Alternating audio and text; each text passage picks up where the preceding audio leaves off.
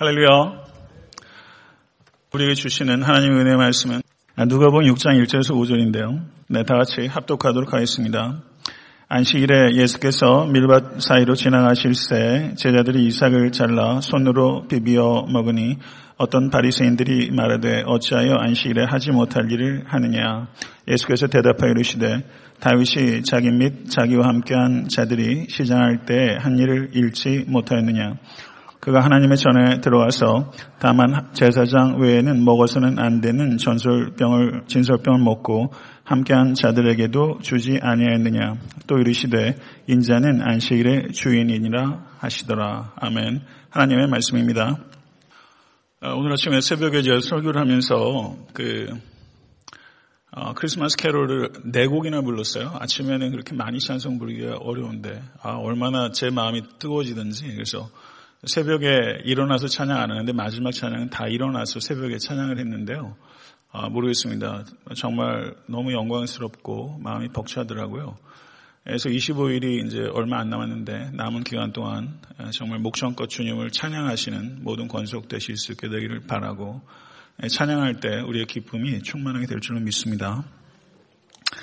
네, 오늘 저녁에 강의할 누가복음 6장 1절에서 5절의 말씀은 아, 예수님과 종교 기득권자들 간에 있는 다섯 가지 논쟁 이야기들 중에 네 번째 논쟁에 해당합니다. 안식일에 하지 못할 일이 무엇인가에 대해서 예수님과 종교 기득권자들 사이에 첨예한 논쟁이 있습니다. 이 논쟁은 안식일에 예수님과 예수님의 제자들이 밀밭 사이로 지나가실 때 제자들이 허기를 이기지 못해서 손으로 이삭을 잘라서 먹은 것이 빌미가 돼서 예수님께서 공격받으신 사건입니다.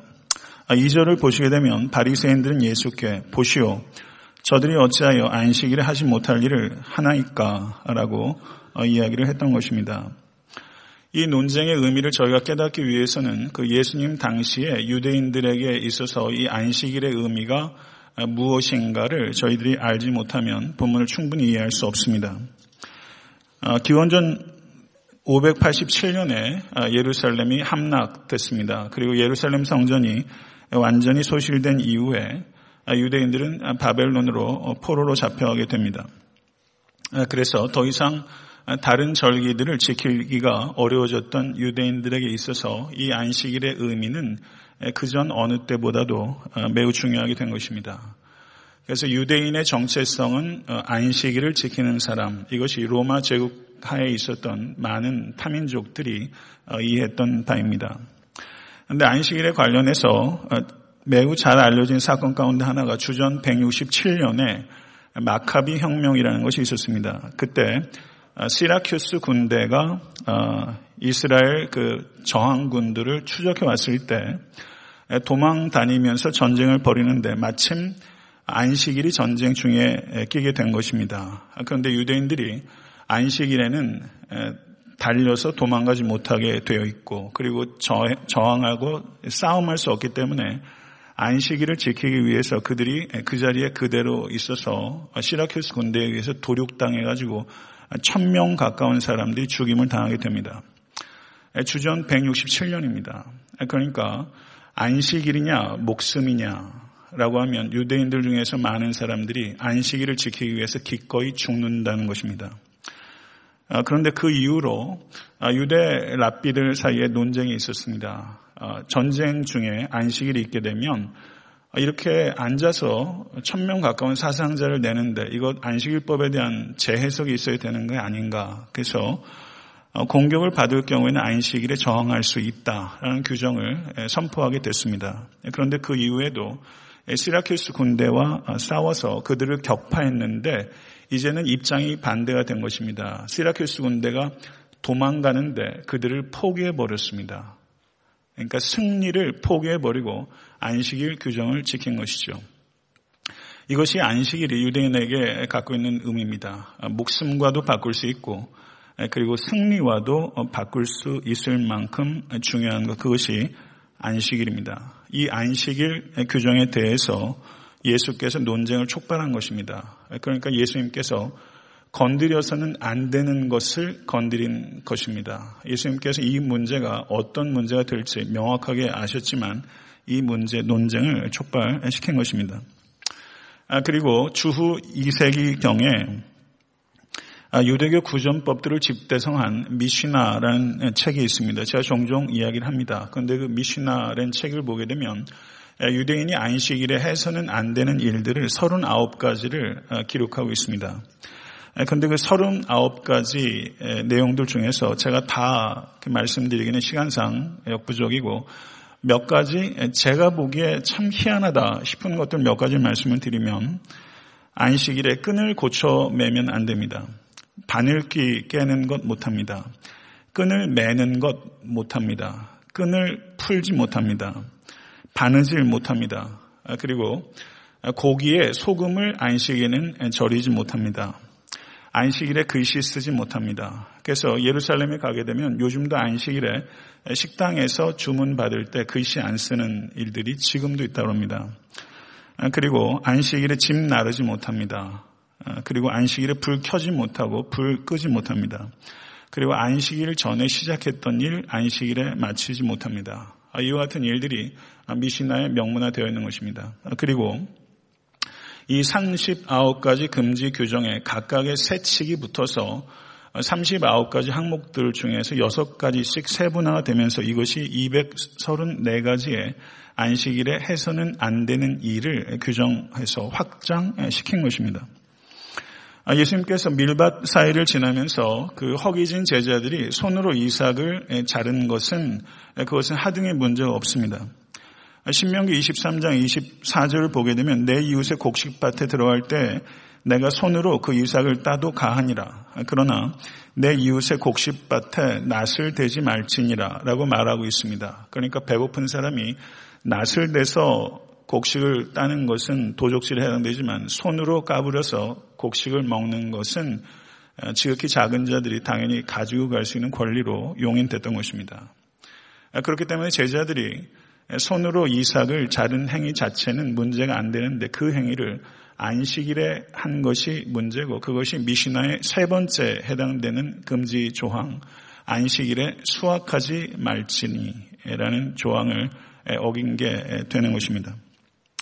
아, 이와 같은 배경을 가지고 바리새인들이 예수님을 공격했습니다. 그러자 예수님께서 다윗이 자기와 및 함께한 자들이 시장한 때 한 일을 잃지 못하였느냐. 그가 하나님의 전에 들어가서 다만 제사장 외에는 먹어서는 안 되는 진설병을 먹고 함께한 자들에게도 주지 아니하였느냐라고 말하면서 예수님께서 사무엘상 21장 1절부터 6절의 말씀을 인용해서 그들의 공격을 예수님께서 받아치셨습니다.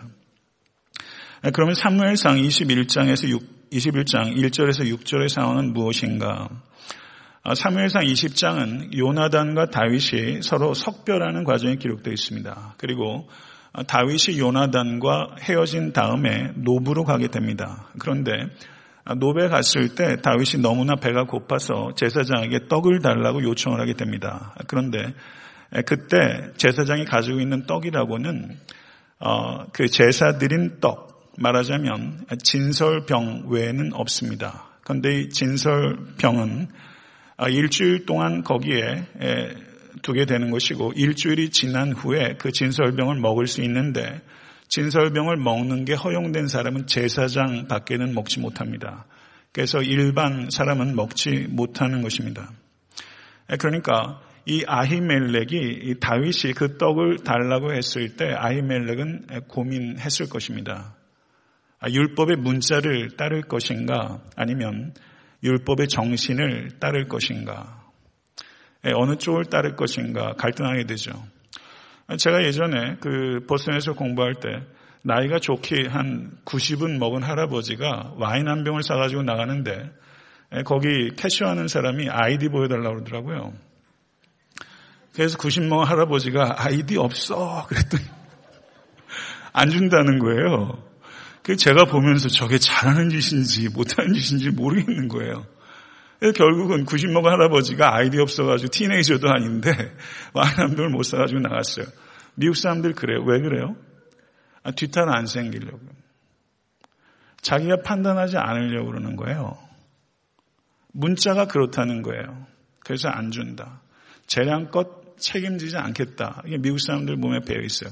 좋은 측면이 있죠. 그런데 참 그것을 이중적으로 책임을 회피, 책임을 지려고 이렇게 문자를 되는 경우가 있는가 하면 책임을 회피하기 위한 수단으로 문자를 사용하는 경우가 있는데 여기서 아이멜렉이 이 진설병을 율법이 정하기는 제사장만 먹을 수 있는데 지금 다윗이 너무 허기가 져 있고 율법을 지키지 않은 이 사람이 허기져서 너무 고통을 당하게 될 것이고 율법의 문자냐 율법의 정신이냐 이거 중요한 문제입니다. 실제 교회는요 율법의 문자를 지킵니다. 제가 예전에 어떤 목사님 설교를 듣는 중에 아, 반포에 어, 거기 고속버스 터미널이 있어요. 거기가 지대가 낮은지 옛날에는 홍수가 하게 되면 그 지하상가 다 잠깁니다. 그러니까 인근에 큰 교회들 많거든요. 그래가지고 교회에 가서 이 물을 퍼내는 그 그걸 뭐라고 합니까? 양수기라고 그러나요? 뭐라고 그러나요? 예, 근데 교회 장로님이 아, 안 된다고 해서 못 가져갔어요. 왜 안 되냐? 아, 교회에 쓰는 집기는 거룩한 물건이기 때문에 속되게 사용할 수 없느니라. 그래서 안 가지고 못 썼대요. 예. 어처구니 없는 일인데 실제 교회 내에서 그런 일이 있을 수 있어요. 그러니까 왜 그렇게 합니까?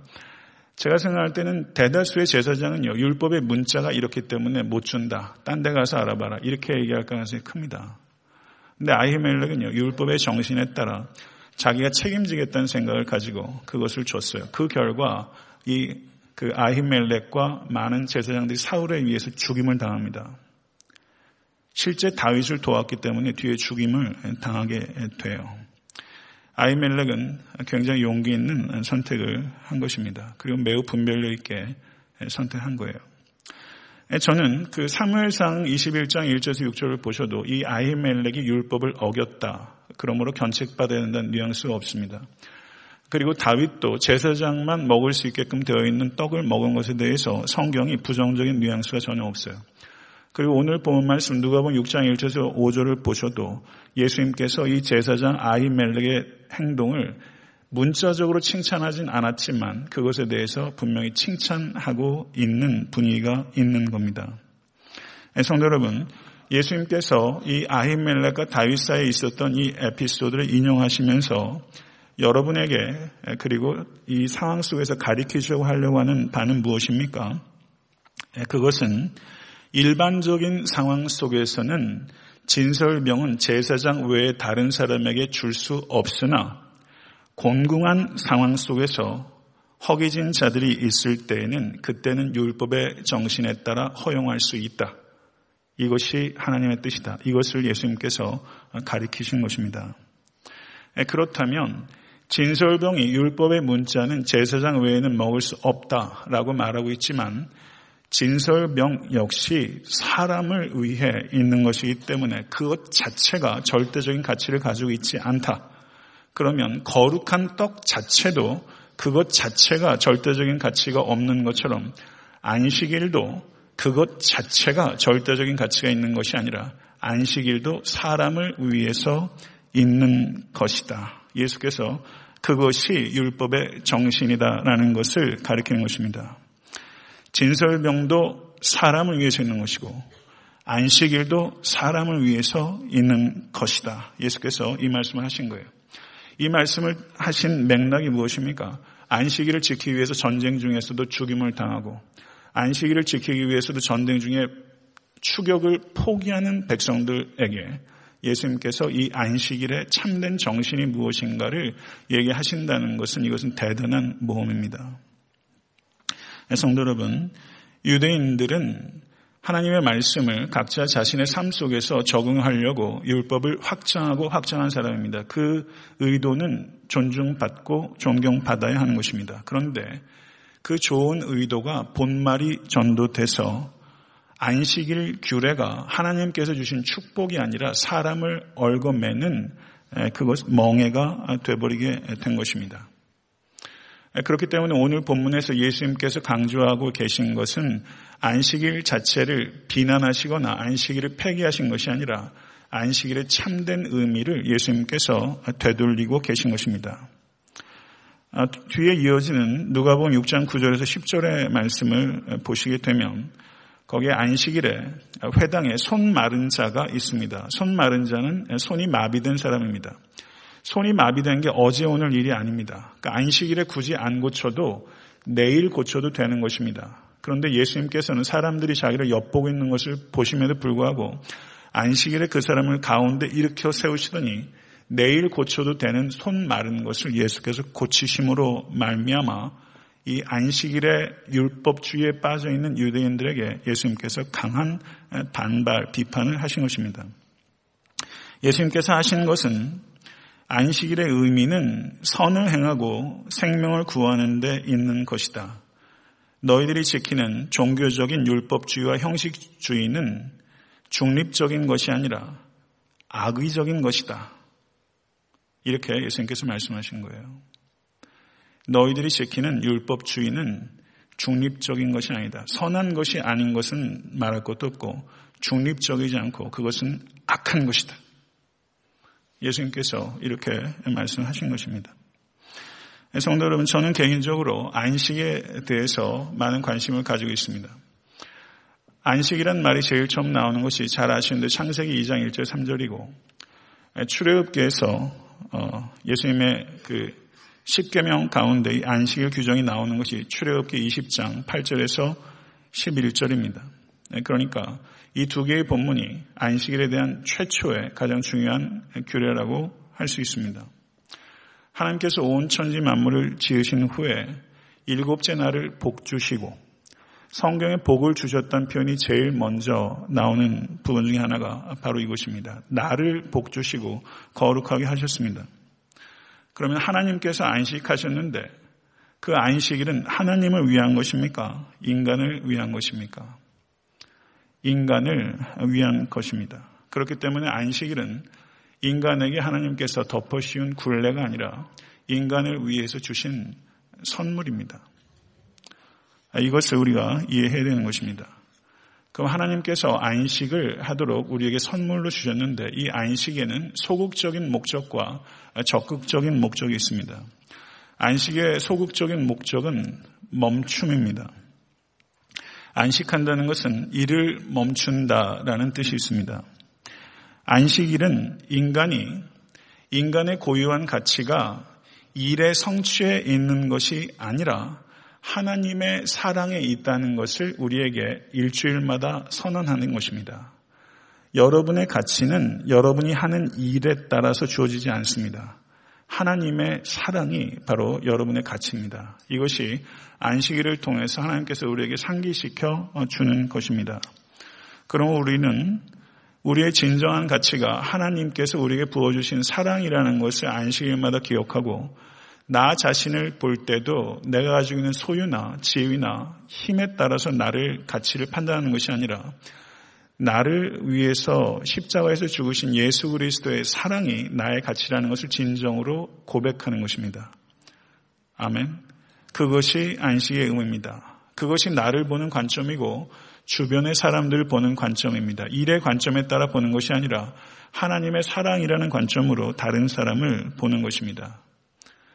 이건 위대한 이야기입니다. 사랑하는 성도 여러분, 그렇기 때문에 안식일은 일에 대한 집중을 하던 평일의 삶 속에서 벗어나서 관계에 대한 집중을 하도록 하나님께서 우리에게 상기시켜 주는 것입니다. 우리에게 중요한 것은 관계입니다. 이것이 안식일이 가지고 있는 소극적인 의미입니다. 그리고 안식일이 가지고 있는 적극적인 의미는 섬김입니다. 성도 여러분, 우리가 주일에 우리에게 가장 중요한 것은 하나님과 교제하는 것입니다.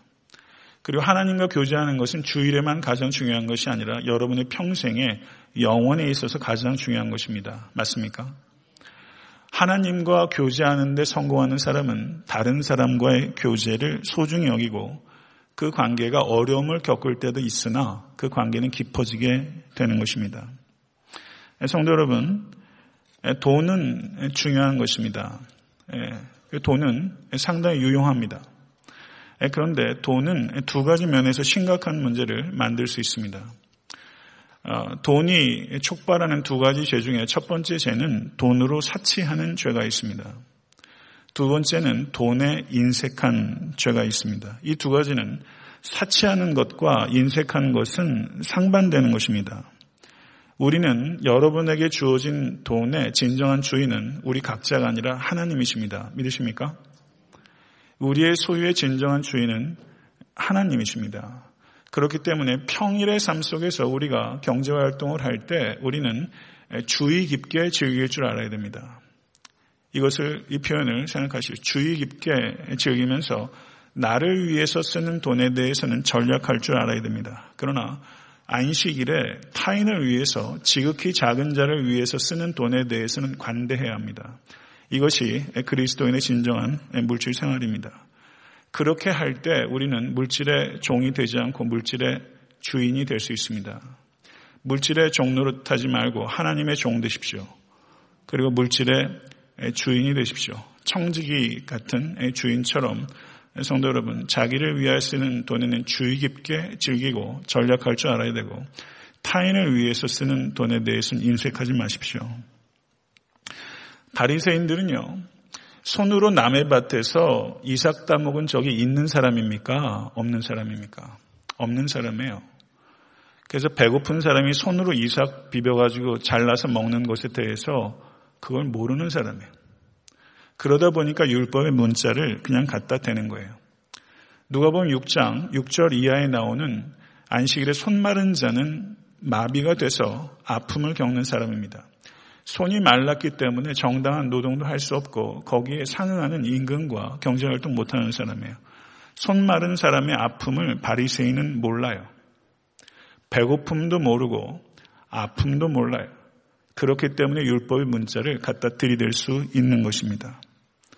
사랑하는 성도 여러분, 우리가 진정으로 안식일을 지킨다는 것은 율법의 문자에 얽매이는 것이 아니라 일을 멈추고 다른 사람을 섬기는 데 있는 것입니다.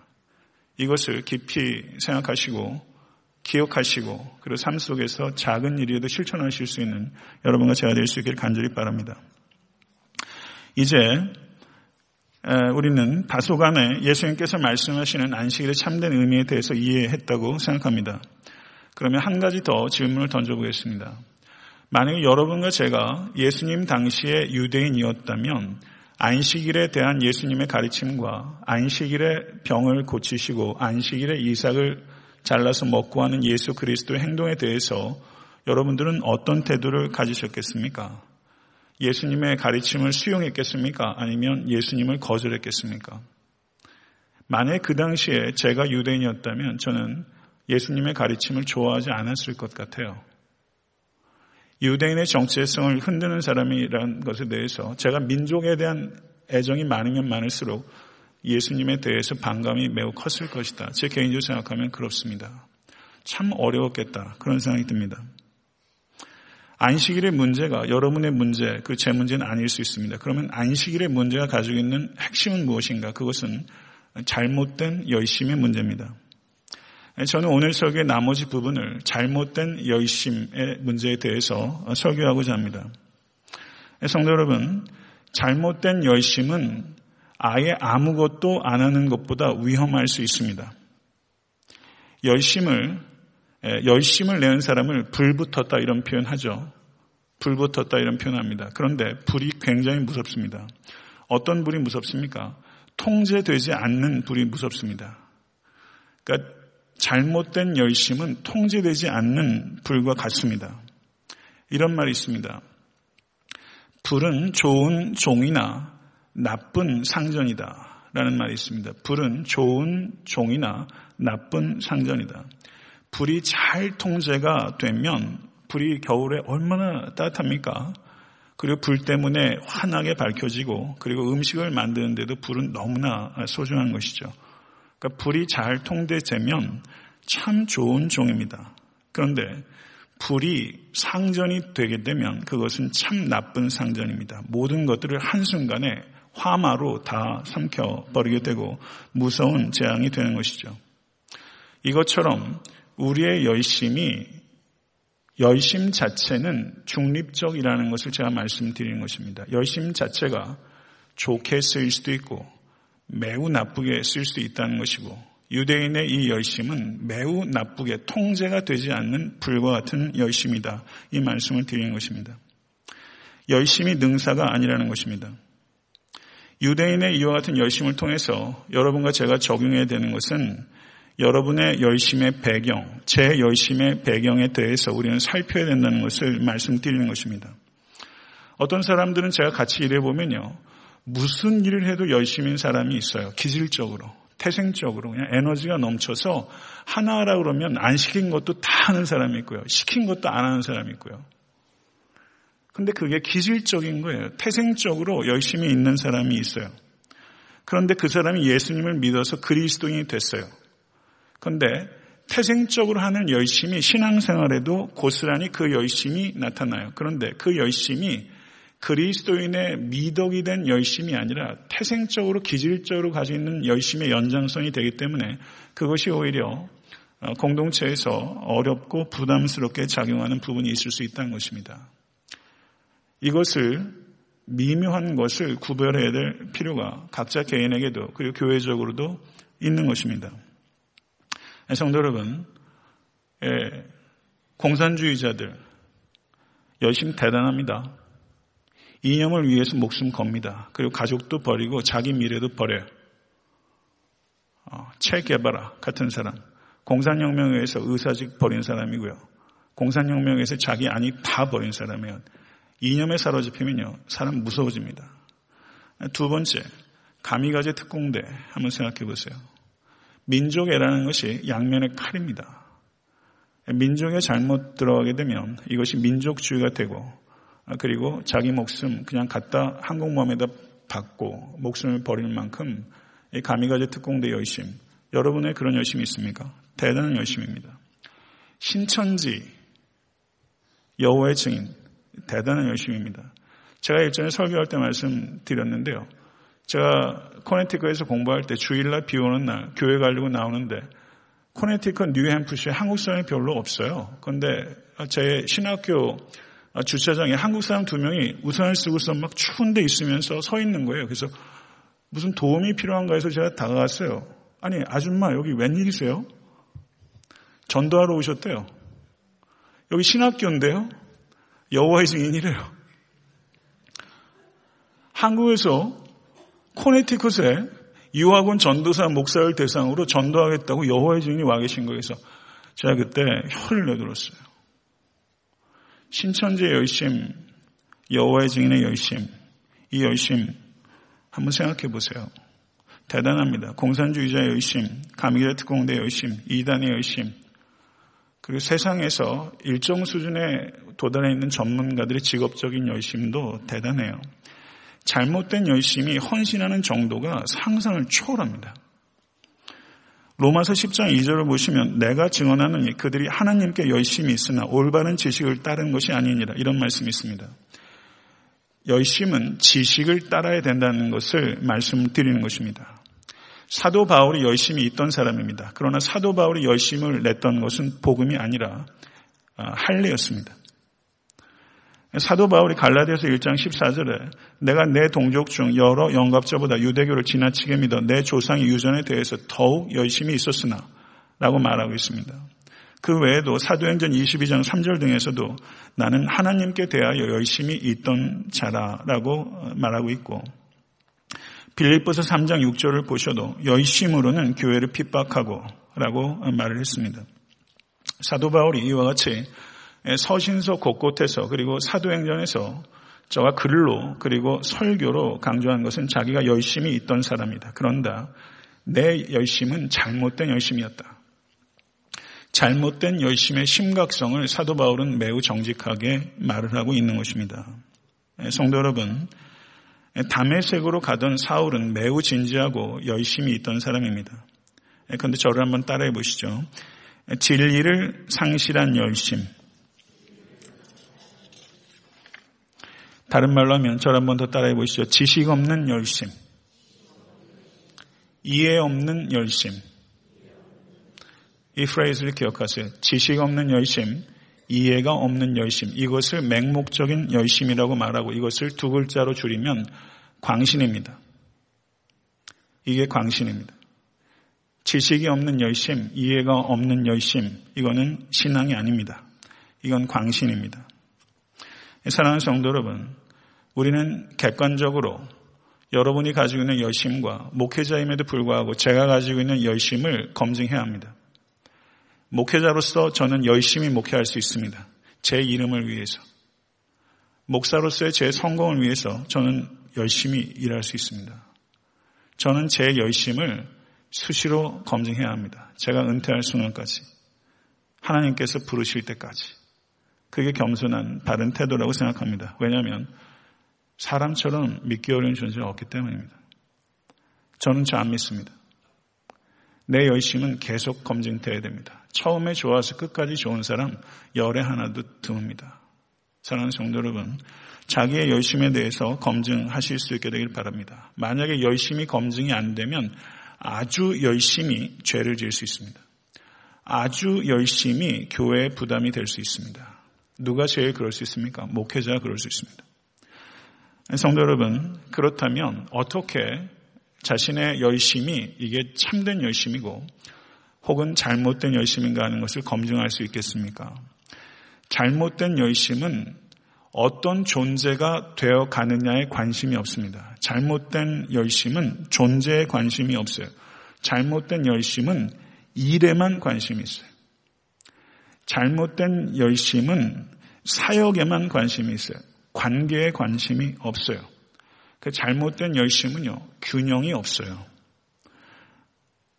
잘못된 열심을 가지고 있는 사람의 특징은 무엇이냐? 전체를 보지 못하고 부분만 본다는 특징이 있습니다. 그래서 근시안적으로 매우 미시적으로 단기간에 열심을 낼 수 있습니다. 사랑하는 성도 여러분, 그래서 잘못된 열심을 가지고 있는 사람은 기억하십시오.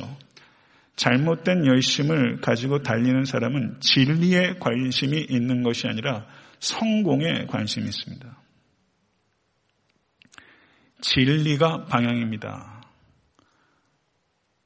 성취가 아니라 진리인가 하는 것에 대해서 깊이 생각해야 됩니다. 이것이 하나님의 뜻인가 하는 것에 따라서 여러분은 그리고 저는 우리의 열심에 대해서 부단히 검증해 나가야 되는 것입니다.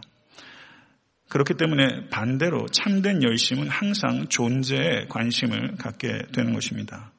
그리고 참된 열심은 참된 지식의 자연스러운 파생물입니다. 그렇기 때문에 로마서 6장 17절에 하나님께 감사하리로다. 너희가 본래 죄의 종이더니 너희에게 전하여 준 바 교훈의 본을 마음으로 순종하여 이렇게 말하고 있는데요. 사랑하는 성도 여러분, 복음을 받고 복음에 의해서 마음이 감동되고 그리고 복음을 순종하는 세 가지 단계가 있습니다. 다른 말로 하면 하나님의 말씀을 지적으로 수용하는 단계가 있고 정서적으로 반응하는 단계가 있고 의지적으로 행동하는 단계가 있는 것입니다. 지정의의 순서에 따라서 신앙 행동이 이루어지게 되는 것입니다. 성도 여러분, 저를 한 번만 더 따라 하시죠. 지식을 쫓는 열심. 아까 잘못된 열심은 지식 없는 열심, 이해 없는 열심이라고 말씀드렸고, 참된 열심은 지식을 쫓는, 지식에 따른 열심. 그것이 참된 열심입니다.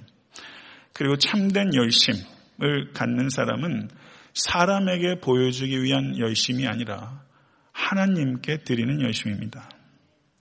그런데 여러분, 정말 여러분에게 저에게 있는 가장 본성 중에 하나가 사람에게 보여주려고 하는 거예요. 그게 얼마나 많은지 몰라요. 얼마나 그런 욕구가 많은지 몰라요. 성도 여러분, 종이에 불을 붙이면, 나무에 불을 붙이면, 어느 쪽에 불이 잘 붙습니까? 종이에 불이 잘 붙어요. 나무에 불 잘 안 붙어요. 참나무에 전 불을 어떻게 붙이는지도 모르겠어요. 나무에 불 붙이는 거 어렵습니다. 근데 종이에는요, 애가 붙여도 붙어요. 그런데 종이에 붙은 불은요, 금방 타고 금방 재가 되는 것입니다. 그런데 나무에 붙은 불은요, 처음에 잘 안 붙지만 갈수록 빛과 열을 그 내고 그 본연의 역할들을 감당하는 것이죠. 신앙생활 하면서 종이에 붙은 불 같은 사람이 얼마나 많은지 몰라요. 여러분은 나무에 붙은 불과 같이 빛과 열을 내시는 그와 같은 참된 열심의 사람 되실 수 있게 되기를 간절히 바랍니다. 그리고 잘못된 열심은요, 인내력이 없어요. 그리고 절제하지 않습니다. 그런데 참된 열심은요, 인내와 절제라는 미덕을 겸비해요. 이 열심 가지실 수 있게 될 간절히 바랍니다. 그리고 참된 열심을 갖는 사람은 일의 성취에 대해서 자고하지 않고 오히려 하나님께 영광을 올려드립니다. 그래서 고린도전서 2장 3절을 보게 되면 내가 너희 가운데 거할 때 약하며 두려워하며 심히 떨었노라 라고 표현하고 있습니다. 저는 사도 바울이요. 이런 성경 구절 우리가 잘 주목하지 않아요. 제가 만약에 목회를 하면서 제가 이런 말 저도 종종 사실 잘 하는데요. 저 굉장히 약한 사람입니다.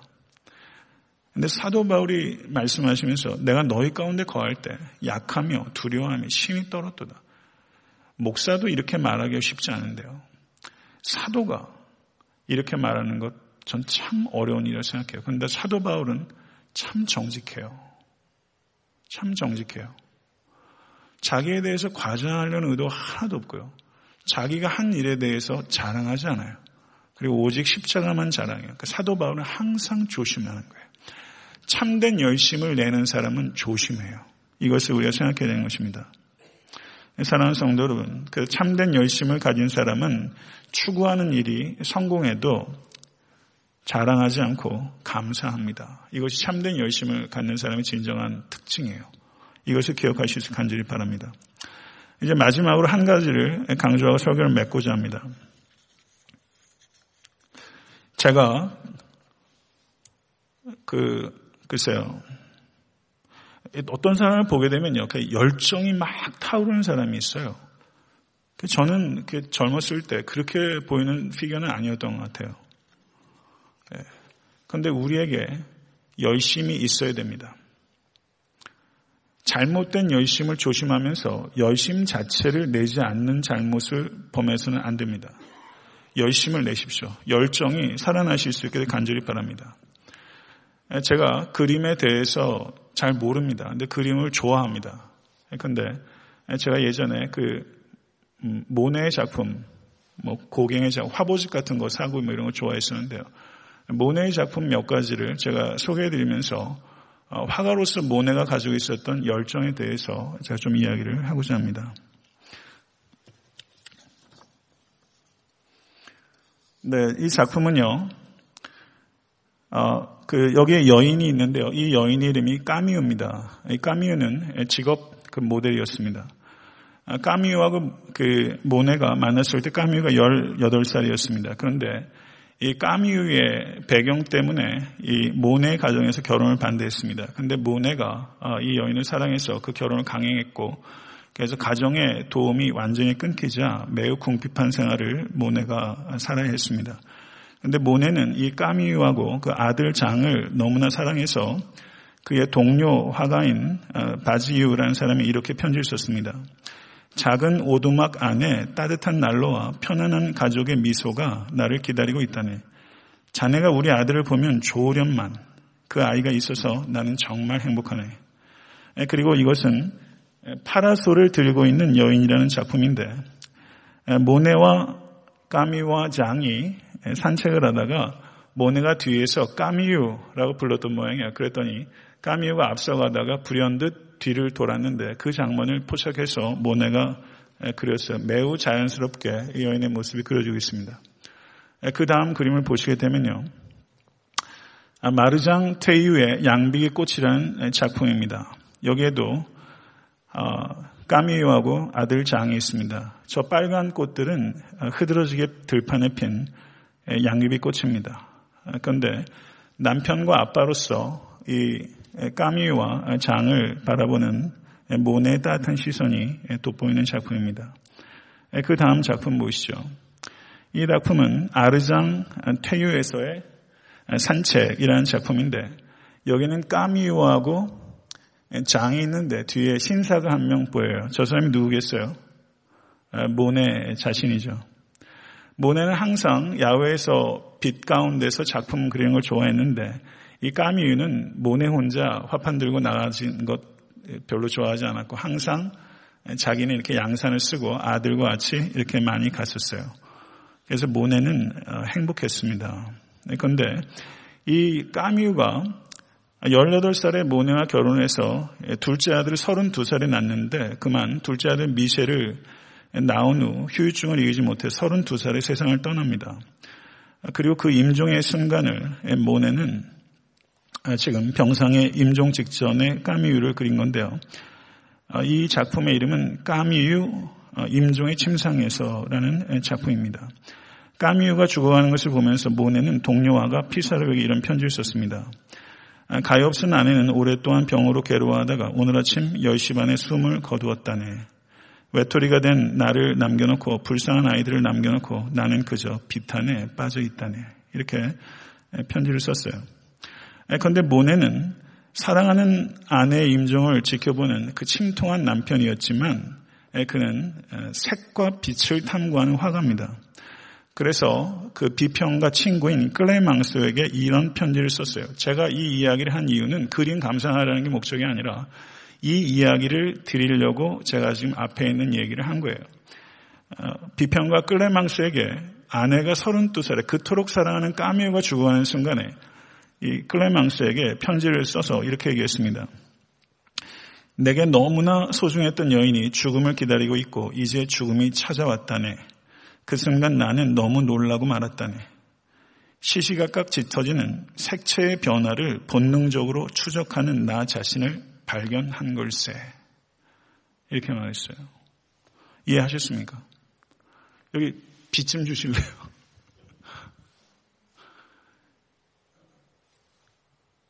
그렇게 살아가는 까미유를 잃어버리는 그 상실의 시간에 이 감각적으로 본능적으로 이 모네는 빛의 변화를 탐구하고 빛을 추적하고 있는 거예요.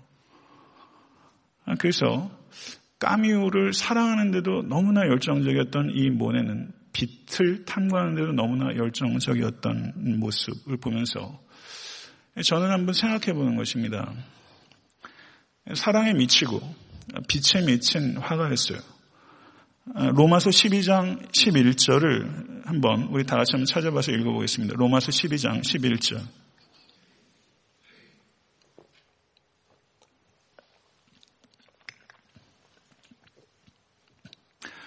로마서 12장 11절 다 같이 한번 읽어보겠습니다. 부지런하여 게으르지 말고 열심을 품고 주를 섬기라. 아멘. 사랑하는 성도 여러분, 저는 제 개인에게 한번 질문을 던져보고 여러분의 질문을 던지고 싶습니다. 빛을 향한 화가의 열심과 참빛이신 그리스도를 향한 여러분의 열심, 어떤 게 더 뜨겁습니까? 빛을 향한 화가 열심과 세상의 참빛이신 그리스도를 향한 여러분의 열심, 저의 열심, 어느 쪽이 더 뜨겁게 타올라야 합니까?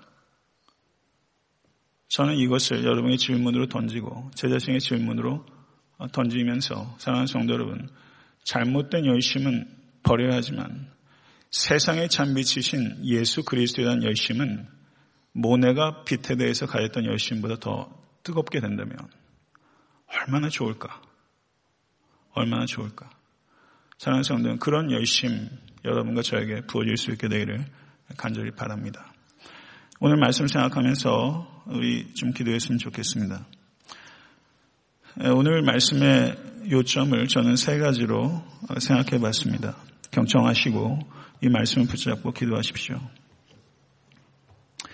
하나님께서 우리에게 안식일을 주신 이유는 일로부터 떠나서 사람과 관계를 소중히 여기라는 뜻입니다.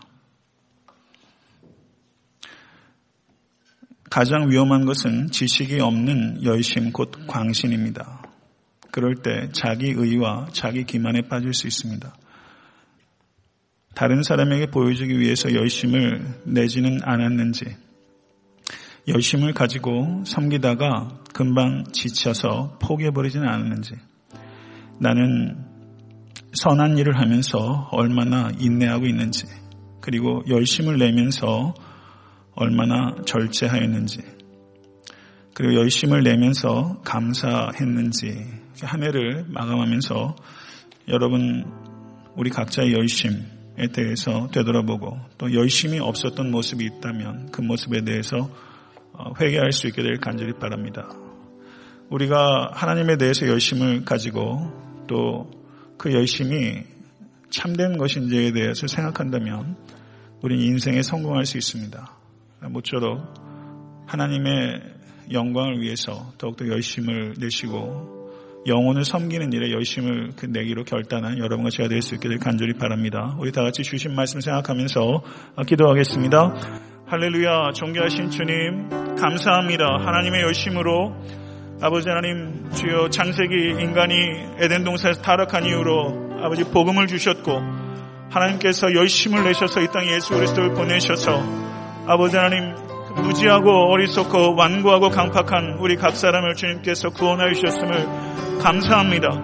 하나님께서 주신 아버지 하나님 그 안식의 아버지 그 거룩한 율법을 아버지 유대인들이 아버지 하나님 그 문자에 집착해서 아버지 하나님 오히려 사람을 얽매이고 아버지 본질을 흐리고 아버지 자기와 자기 기만에 빠지고 율법을 통해서 다른 사람을 억압하고 판단하였던 잘못들을 저희들이 보면서 아버지 하나님 우리들도 우리가 가지고 있는 열심히 혹여나 하나님의 마음을 기쁘시게 하지 않고 아버지 사람을 부자이하게 하고 사람을 어렵게 하는 것은 아닌지 아버지 하나님 한 해를 살아가면서 우리가 우리 자신을 되돌아볼 수 있기를 원하나이다.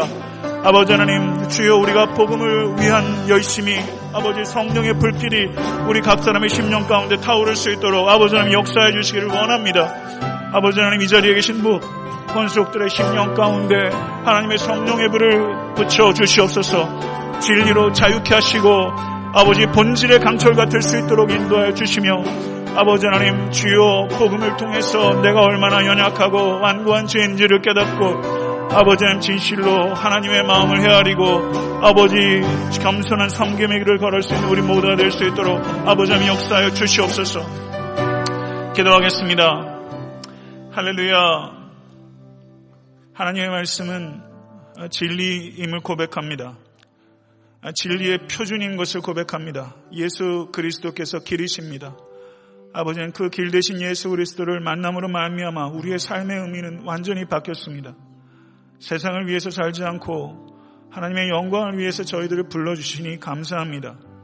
아버지 하나님 그렇지만 또한 겸손하고 두려운 마음으로 아버지 하나님 오늘 본문에 나오는 바리새인처럼 우리가 완고해지고 자기 위와 자기 열심과 자기 기만에 빠지진 않았는지 하나님 우리 각자를 되돌아보며 아버지 겸손하게 하나님 앞에 무릎 꿇을 수 있기를 원하옵나이다. 아버지 하나님 우리가 발견하지 못한 우리의 죄악들이 있다면 이 저녁에 아버지 하나님 성령님 조명하여 주셔서 아버지 하나님 주여 우리를 내려놓을 수 있도록 하나님 아버지 역사해 주시고 율법의 정신에 따라 다윗에게 떡을 나눠주는 희생과 용기를 감수했던 아이멜렉처럼 하나님의 뜻을 이루기 위해서 기꺼이 희생하며 문자에 얽매이지 않고 하나님께 얽매이는 모든 권속과 교회가 될 수 있도록 아버지 하나님 역사에 주시옵소서. 하나님 아버지 열심이 없는 것을 회개하게 하시고 지식 없는 열심으로 달렸던 것도 회개할 수 있도록 인도하여 주시옵소서. 우리가 우리의 지정의가 온전히 하나님의 뜻에 사로잡힐 수 있도록 인도하여 주셔서 지식에 기초한 열심을 가질 수 있도록 인도하여 주시옵소서. 세상 사람들만큼도 열정이 없이 세상 성공을 위해서도 열심을 내는 사람이 많은데 우리는 그리스도의 십자가를 위해서도 너무나 냉담하고 열심을 내지 못했던 것을 이 시간 회개합니다. 아버지 이 종도 더욱더 성령의 불길로 타오를 수 있도록 인도하여 주시고 이 자리에 계신 모든 사랑하는 권속들의 심령에 아버지 하나님 하나님으로 하나님을 위한 불길이 타오를 수 있도록 아버지 우리에게 성령의 불을 허락하여 주시옵소서.